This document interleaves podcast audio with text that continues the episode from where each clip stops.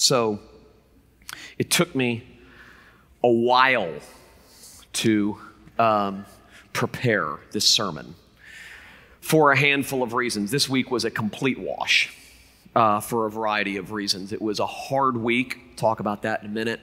Um, in part because I was laid up in bed since Tuesday afternoon. So don't shake my hand, hug me, or kiss me after the service unless you want the plague. Um, I'm actually better. Sorry, I hugged all of you guys. we'll be dead by Wednesday. Um, people as old as Coach Key will not be able to fight off what I had this week. I'm sorry, brother. uh, yes, I know, my day is coming. Um, anyway, uh, it was just, it was a week that threw me off kilter for a variety of reasons. Um, and so, as I sat down yesterday and really, really looked at this passage with the help of Martin Luther's commentary on the book of Romans, um, I was just swept off my feet and taken aback. And at first, I was wrestling with the passage, and then God opened my eyes, and I saw things that I had never seen before. And, um, and so, I just want to spend the first few moments kind of breaking down what's going on here, breaking down these verses so that we can sort of gain a bird's eye view as to what Paul's actually saying here, what's actually going on. So, in verses one through four of chapter eight, um, Paul speaks of an already done deal, a unilaterally accomplished rescue something that has already taken place. When he says, There is therefore now no condemnation for those who are in Christ Jesus, he's not saying, There is therefore now no condemnation if. He says, There is therefore now no condemnation, therefore. In other words, it's done. It is a done deal. There is no condemnation for those whom God loves, sets his affection on, saves, rescues, sets free, and adopts. It's a unilaterally gracious, sovereign, divine act of rescue. It's a done deal. It applies to all of those that God has raised from death to life. And then he moves into verses five through eight, and he's describing two kinds of people. He's describing those who have been set free and those who are still trying to set themselves free. That's what he's describing here. Two kinds of people those who have been unilaterally set free and those who are autonomously trying to set themselves free. And what he's really getting at there, even though he doesn't say this explicitly, is that the root of sin is unbelief. I'm failing to believe that God in Christ rescues sinners. Therefore, I have to rescue myself. I have to save myself. I have to generate for myself all of the things that my heart longs for. I have to justify myself. I have to validate myself through all of my activities and all of my pursuits and all of my relationships and all of those things. So, what he's saying there basically is the root of sin is unbelief. The fruit of sin is slavery because life becomes hard and burdensome when you fail to believe that it's already been done. So, therefore, you have to now do it yourself. So, he's describing in those verses, five through eight, uh, those who have been set free and those who are still trying to set themselves free. And then in verses 9 through 17, he describes for his readers which ones they are. Okay, so he begins in verse 9 and he says, You, however, are not in the flesh, but in the spirit. It's a fact. Okay, he's saying, you, you, I've just described two kinds of people. I began by saying, there is therefore now no condemnation for those who are in Christ Jesus. Paid in full. The law's been fulfilled. You've been pardoned forever. Things between you and God are forever fixed, and you're in.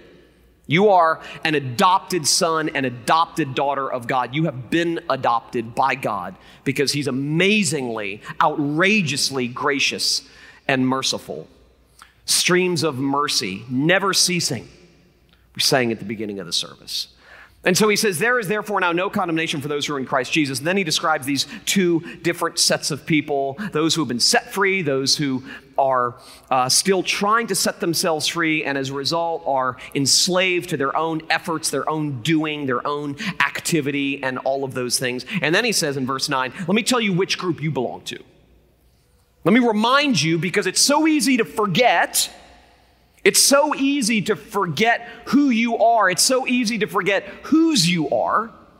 Then let me remind you, and this is where he's really tapping into the universal problem that we all experience of unbelief.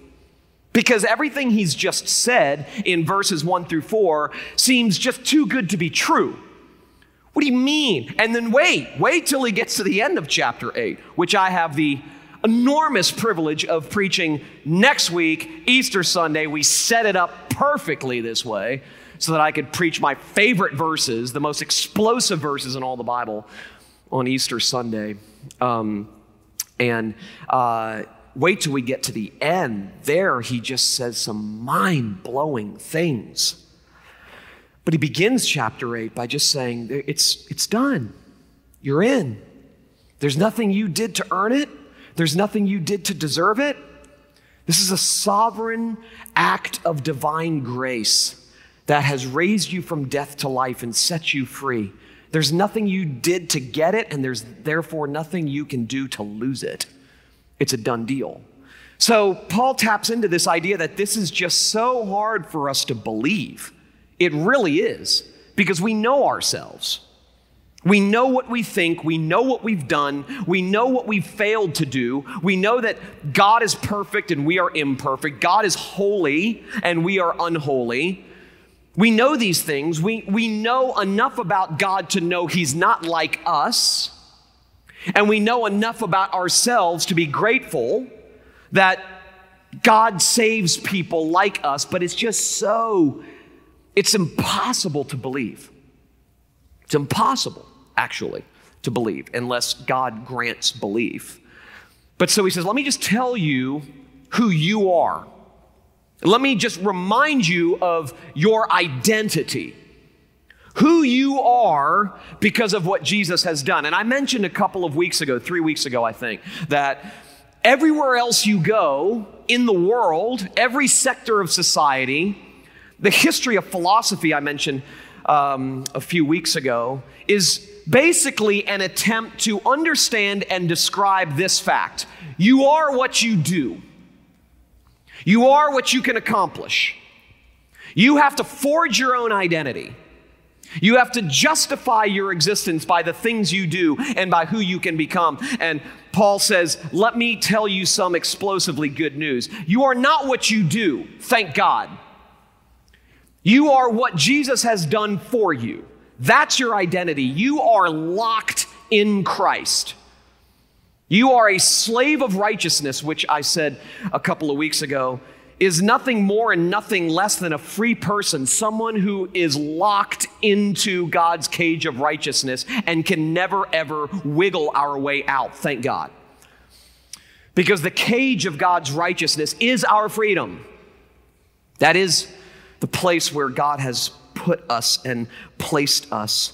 Um, and so he describes in verses 9 through 17 for his readers which ones they are.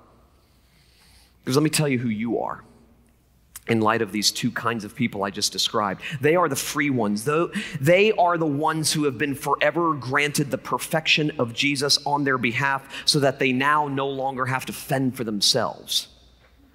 That's who they are. Um, so the whole passage is pretty straightforward, but people like me, and probably like you, if you read it carefully, we get hung up on verse 13. And the reason we get hung up on verse 13 is because it seems to put life and death back in our hands. You know, like God is an Indian giver. There is therefore now no condemnation for those who are in Christ Jesus. Period. Verse 13. Let me tell you something. You blow it, you're out. You don't blow it, you're in. That's what it seems to say. That's why it's so important to read verses in context. Do not simply pull a verse out and build an entire theology around it. You have to read it in context because clearly Paul cannot be contradicting in verse 13 what he's just told us in verse 1. I mean, this is all part of an of a flow that he's developing because it says in verse 13, For if you live according to the flesh, you will die, but if by the Spirit you put to death the deeds of the body, you will live. I mean, what does it sound like he's saying there? It sounds to me like he's saying, um, you know, if you're good, you'll live, and if you're bad, you'll die. I mean, that seems to be exactly what he's saying. You know, if if you are if you're good, you'll live. If you're bad, you'll die. Now, um, there is a sense in which we experience horizontal consequences for dumb things we do. Okay, you you know that. You know you um, you drive drunk, and you'll get your license taken away. You don't study, and you'll get a bad grade. If you slander your boss, you'll lose your job. I mean, simple cause and effect. Horizontal consequences you know, for dumb things that we do, foolish mistakes that we make. I was on Friday night last week, not like three days ago, uh, but Friday night uh, last week, I was in New York City and we were at a conference. handful of us went up for the Mockingbird Conference. My friend David Zahl, who you know if you came to Liberate, um, has a conference each year in New York City uh, called Mockingbird. And um, Zach and I were trying to hail a cab, which took like 45 minutes because we don't know what the heck we're doing trying to hail. I'm like, is the light supposed to be on? Is it off? Which ones are available? I was totally, you know, I've been in New York City 10 trillion times. I still don't know how to hail a cab. And I'm just not an obnoxious person. So I'm not going to stand out in the middle of the road like my friend Dwayne Barnhart who can hail a cab like nobody I've ever seen, by the way. Okay? I've never heard a guy whistle louder, stand out, and lay in front of the. It's unbelievable. Okay? If you're going to New York City and you want to hail a cab fast, bring Dwayne Barnhart, all right? Um, well, Zach and I are kind of sissies, you know? More Zach than me, but. Um, so I'm not gonna like stand out. I mean, I'm sort of a chill South Florida guy. I'm not some obnoxious New Yorker, you know? So I'm, you know, we're taking forever. I'm just sort of sitting on the like, you know? Um, cabbies are like swerving to hit me and driving by. Anyway, so uh, in all seriousness, we're standing in front of our hotel trying to get a cab to go over to the conference about 5:30 on Friday night uh, when I get a text from a friend asking me if I knew anything that was going on at Calvary Chapel in Fort Lauderdale. And I said, Nope. I said, But I can find out. Uh, so I started texting people that I know, uh, my brother in particular, and um, felt a, uh, a weight on my shoulders like I hadn't felt in a long time when I got word back regarding what was taking place and going down over there. Ruined the rest of our weekend. Couldn't stop thinking about it, couldn't stop praying about it. Uh, those moments come and they are remarkably sobering and scary. Causes, I don't care who you are, causes you to take an inventory of your life causes you to think about the relationships that you have. It, it just it, it grants you appreciation for God's grace and mercy in some deep and profound ways. Um, and as the weekend progressed, and I stayed very much involved um, with my brother, particularly, who pray for him. He's my hero. Pray for Stephan. He is just pray for him. Just the chairman of the board over there and uh, love him. Um, has had a heavy, heavy, heavy weight on his shoulders for the past week. Um, but it reminded me um, that horizontal consequences are real. And I texted my brother Bob Saturday morning. And I said, I'm begging you to remember this. Begging you to remember this. Horizontal consequences do not equal vertical condemnation. They do not equal. You will go through hell. But do not mistake the consequential hell you will go through as God disowning you. It's impossible. God owns you. Owns you. His grace has purchased you. There's nothing you did to get it. There's nothing you can do to lose it. There is therefore now no condemnation for those who are in Christ Jesus.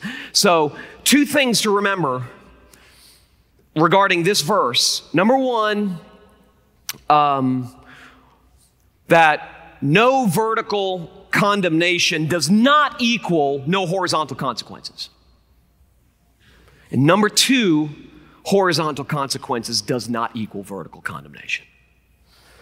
It's important to keep those two things separate because when you are in the throes of horizontal consequences, the only thing that will save your life is remembering that there is therefore now no condemnation. That while your love for others and others' love for you fails and falters, perhaps because of stupid things you've done, God's love never fails. God's love never falters.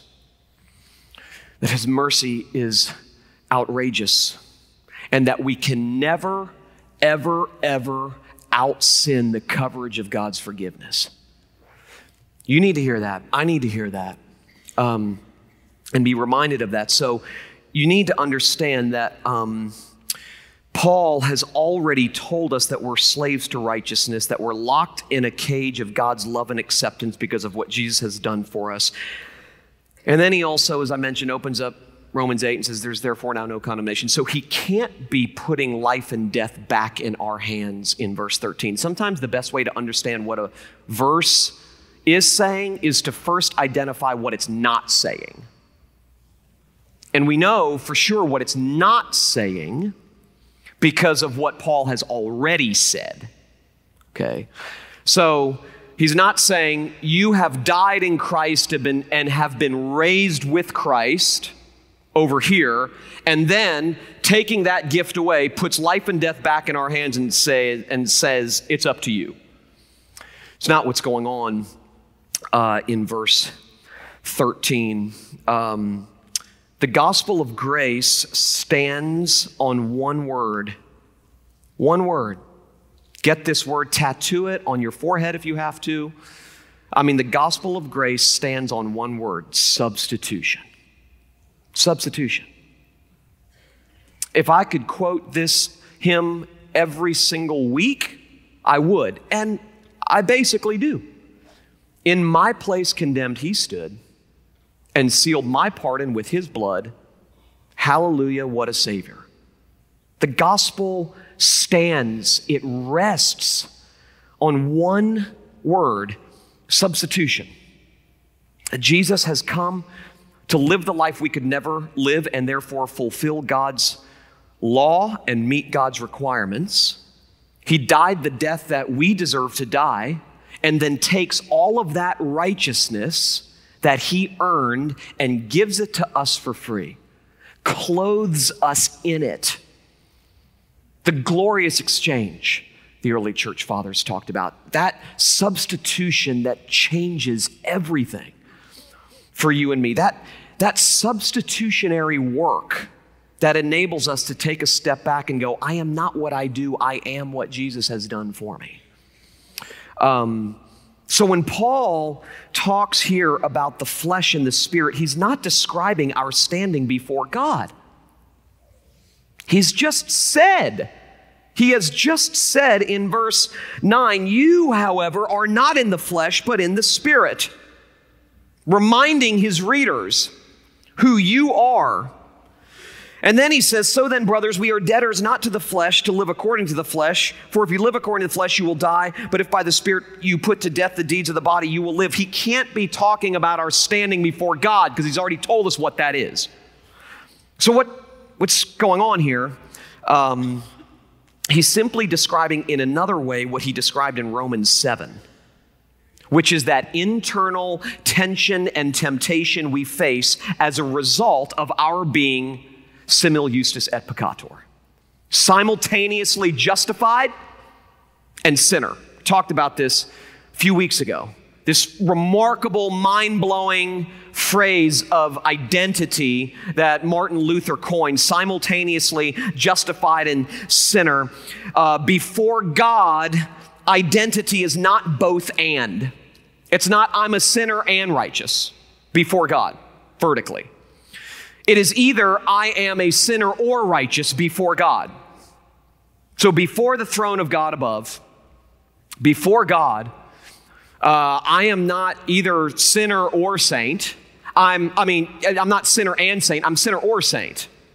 I'm not either justified, I'm not justified and sinner, I'm justified or sinner. But, um, so it's not a description of our Christian identity. It's not a description of who we are before God. What it is, however, is a description of the both and that characterizes the Christian life as we feel it, lived. We're faced with choices every day. We're faced with circumstances every day, every single day. And uh, when we sin and disobey and all of those things that continue to perpetuate our slavery, we are in those moments undergoing an identity crisis, forgetting who we are and what we really want, having been deceived into believing that whatever's being offered over here will set me free. So he's describing this tension that he described in Romans chapter 7. He's describing the internal warfare of temptation and tension that, that, you know, the thing I want to do, I don't do, and the thing I don't want to do, that's what I keep on doing. Everything he talked about in Romans 7, he's describing that again here. This is what, this is what simul justus et peccator looks like, feels like, smells like, tastes like on the ground of everyday life. That's what he's describing here. Um, so he's describing this um, experience, this on the ground lived experience that all of us have. But then he goes on in verses 15 through 17.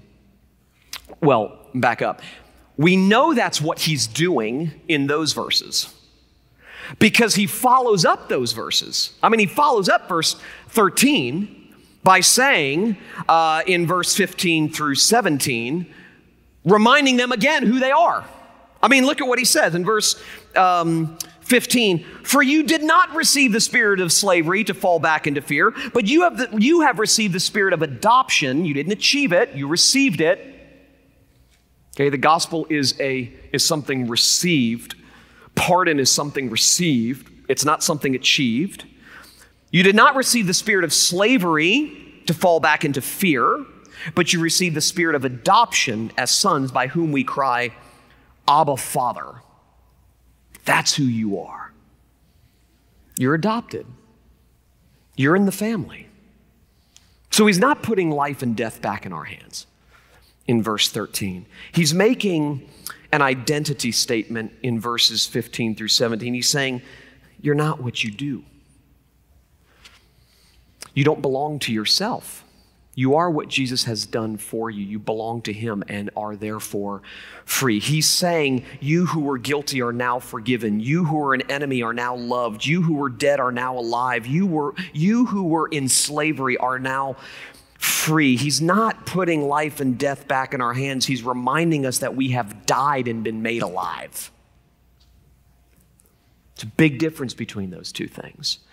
Um, but because our experience continues to condemn us, causing us to question who we are, Paul says, the Spirit of God was given to you to tell you over and over and over and over again that you're in. You're mine. You know, there's so much bizarre controversy over the Holy Spirit. You know, I mean, it just sounds uh, so mystical and strange in our day to talk about the Holy Spirit. I remember when Jenna was small, um, and I would teach her, taught all my kids, but taught her, I remember specifically when she was small, teaching her the catechism. And one of the questions is, um, you know, in how many persons is God? Okay, God the Father, God the Son, God the Holy Ghost, God the Holy Spirit. This was sort of Old English, so it said Holy Ghost. Uh, and so I remember one time her answer to that question. I said, How many persons? The question was, How many persons um, is God? Okay, God is one, but three persons, you know. Uh, maybe you don't, you should. Go to hell if you don't know that. Um, I'm just kidding.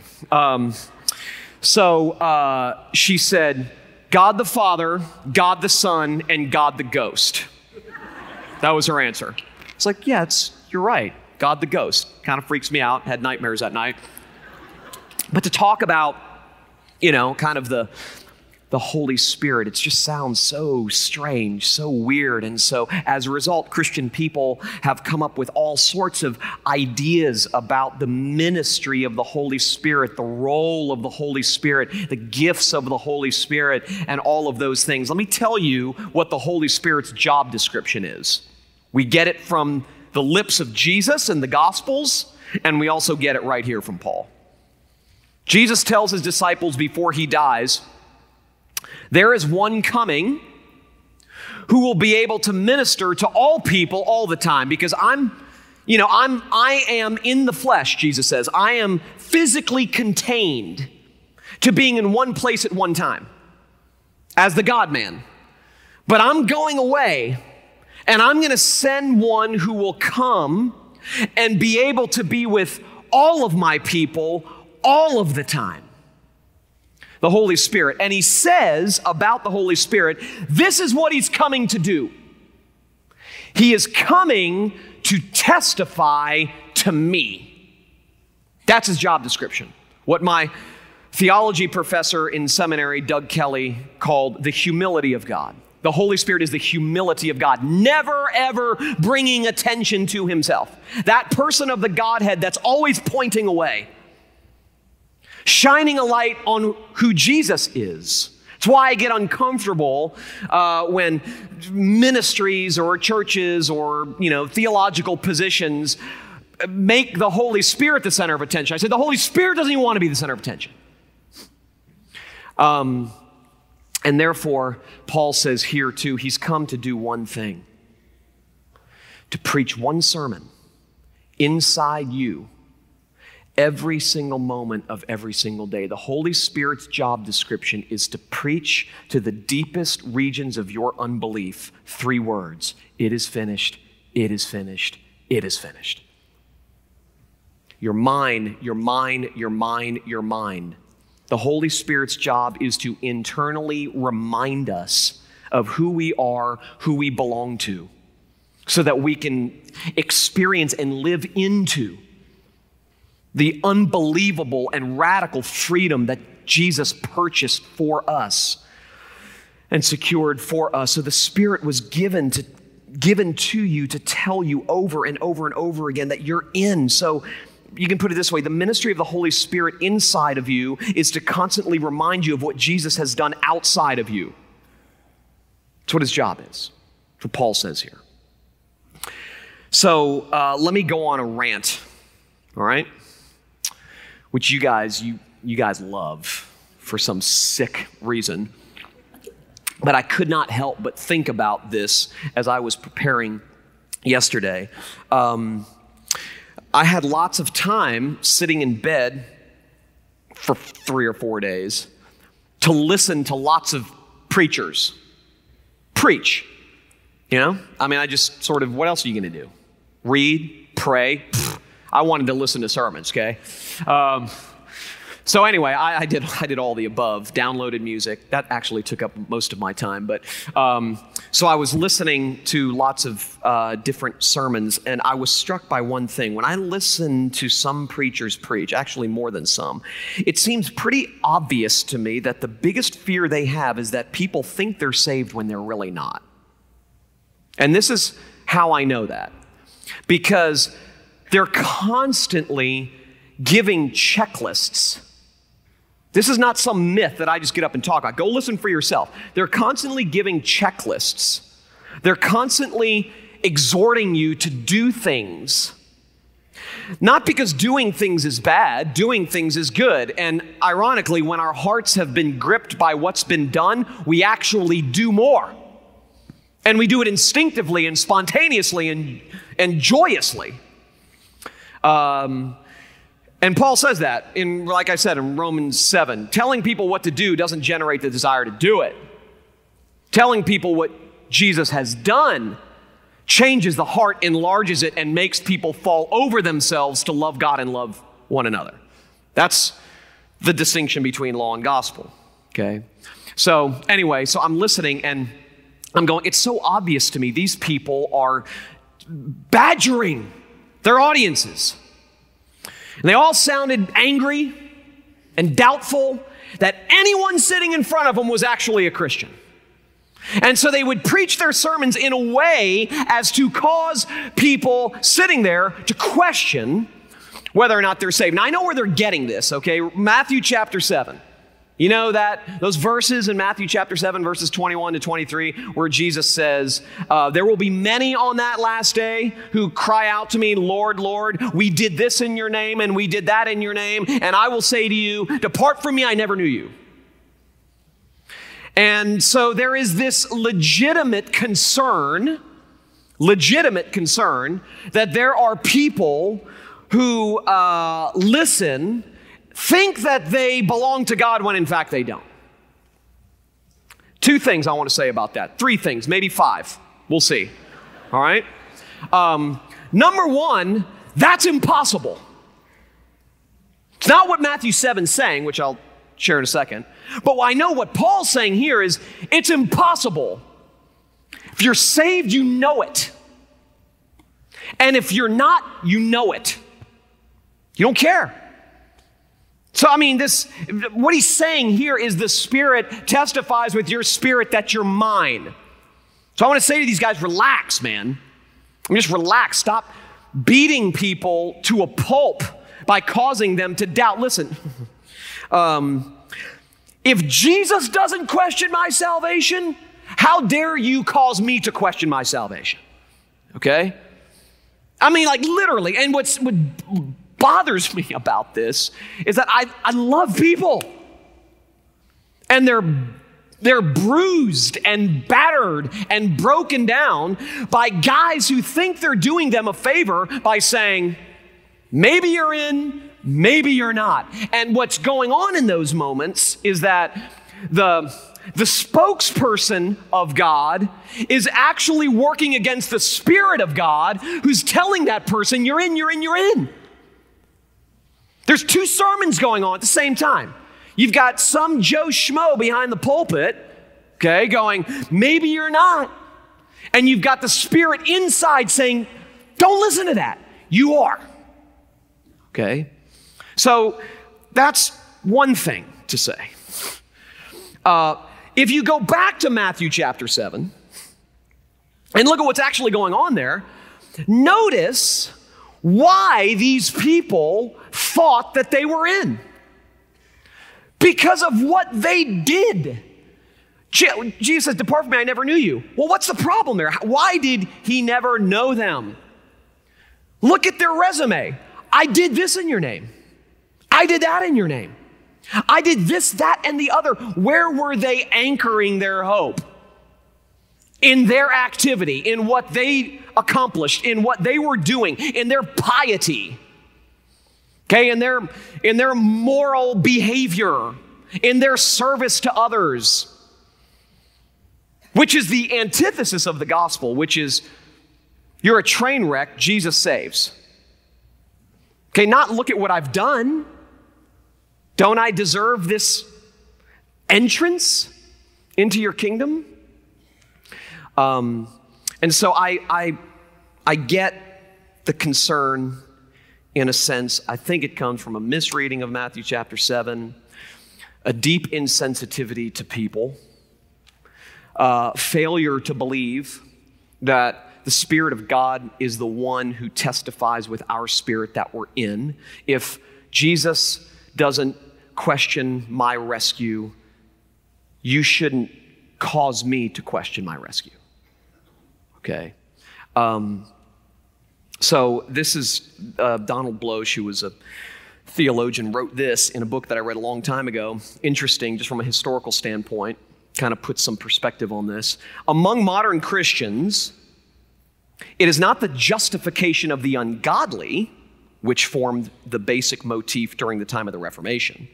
It's not the justification of the ungodly, but the sanctification of the righteous that is given the most attention. It's a shift there from God to us, from external to internal, from what's been done to what we do. Okay, that's a shift, a major, major shift. That was not the emphasis of the Protestant Reformation, which here I stand, I can do no other, God help me. I mean, that was not the emphasis on the, uh, during the time of the Reformation, which changed the world forever, was the justification of the ungodly, which is, by the way, I mean, engraved in that pulpit. Okay, Romans 1 17. The just shall live by faith, the righteous shall live by faith. It is God who makes righteous. We don't make ourselves righteous. The whole gospel is outside of us, it's not inside of us. Um, and so um, he says, it's not the among modern Christians, not the justification of the ungodly, but the sanctification of the righteous that is given the most attention. And with this shift came a renewed focus on the internal life of the individual.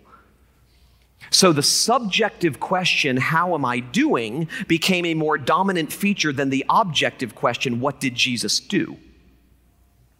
Okay? What would Jesus do, bracelets? Where does that put the focus on? You. Someone come up with a different kind of bracelet. It says um, WD. What? What did Jesus? WDJD. Okay, market those. Um, because you, you see it. I mean, you see it all over the place, uh, and you can you can see it when you uh, listen to sermons. I mean, generations of Christians were taught that Christianity was primarily a lifestyle, that the essence of our faith centered on how to live. The essence of our faith centered on how to live. If that's the essence of our faith, how to live, the internal life of the individual, where's the hope? Um, I mean, you won't find hope inside. Our only hope comes from outside. So our ongoing performance for Jesus, rather than Jesus' finished performance for us, became the focus of sermons and books and conferences. This is all this all happened with this historical shift that took place.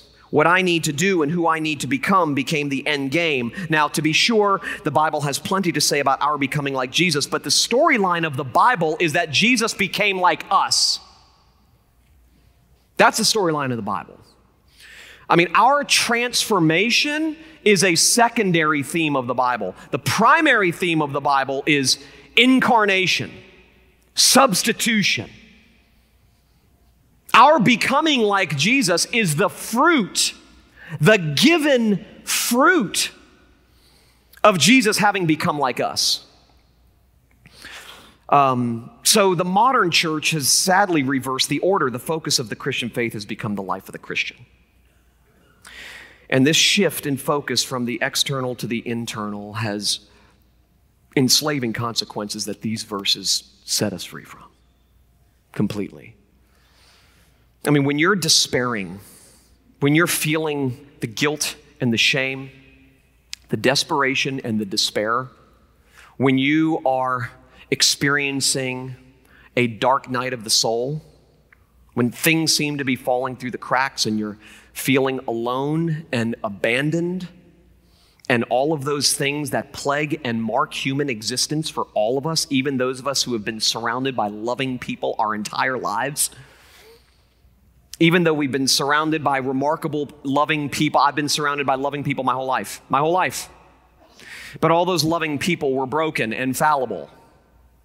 And so that their, their loving presence didn't eliminate aloneness, sense of abandonment, fear, despair, dejection, shame, guilt, all of those things. When you're experiencing those things, Turning to the internal quality of your faith will bring you no hope. at all. And all too often, our preaching and our counseling and our relating to one another is the equivalent of giving a drowning man swimming lessons. Paddle harder, swim faster. Listen, the person who is drowning doesn't need instructions on how to swim. They need to be pulled out of the water from someone outside standing on the beach. Um, doesn't matter how hard you paddle, if you're drowning, disoriented, turning to the internal quality of your faith will lead you to despair.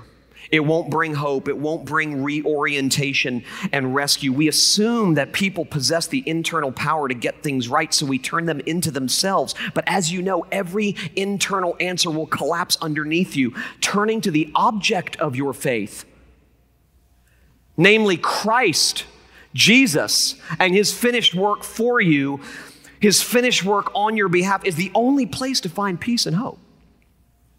It's the only place that you can find peace and hope, hearing again and again that strange, foreign, yet liberatingly beautiful voice that comes from the outside, announcing from an old rugged cross, It is finished.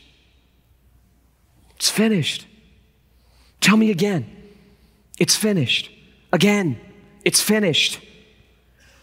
What what has happened as a result of this shift is the three words that have come to define Christianity are just do it, rather than it is finished. And when you experience weeks like I experienced this week, like family and friends of mine have experienced this week, what do we need? What do you need?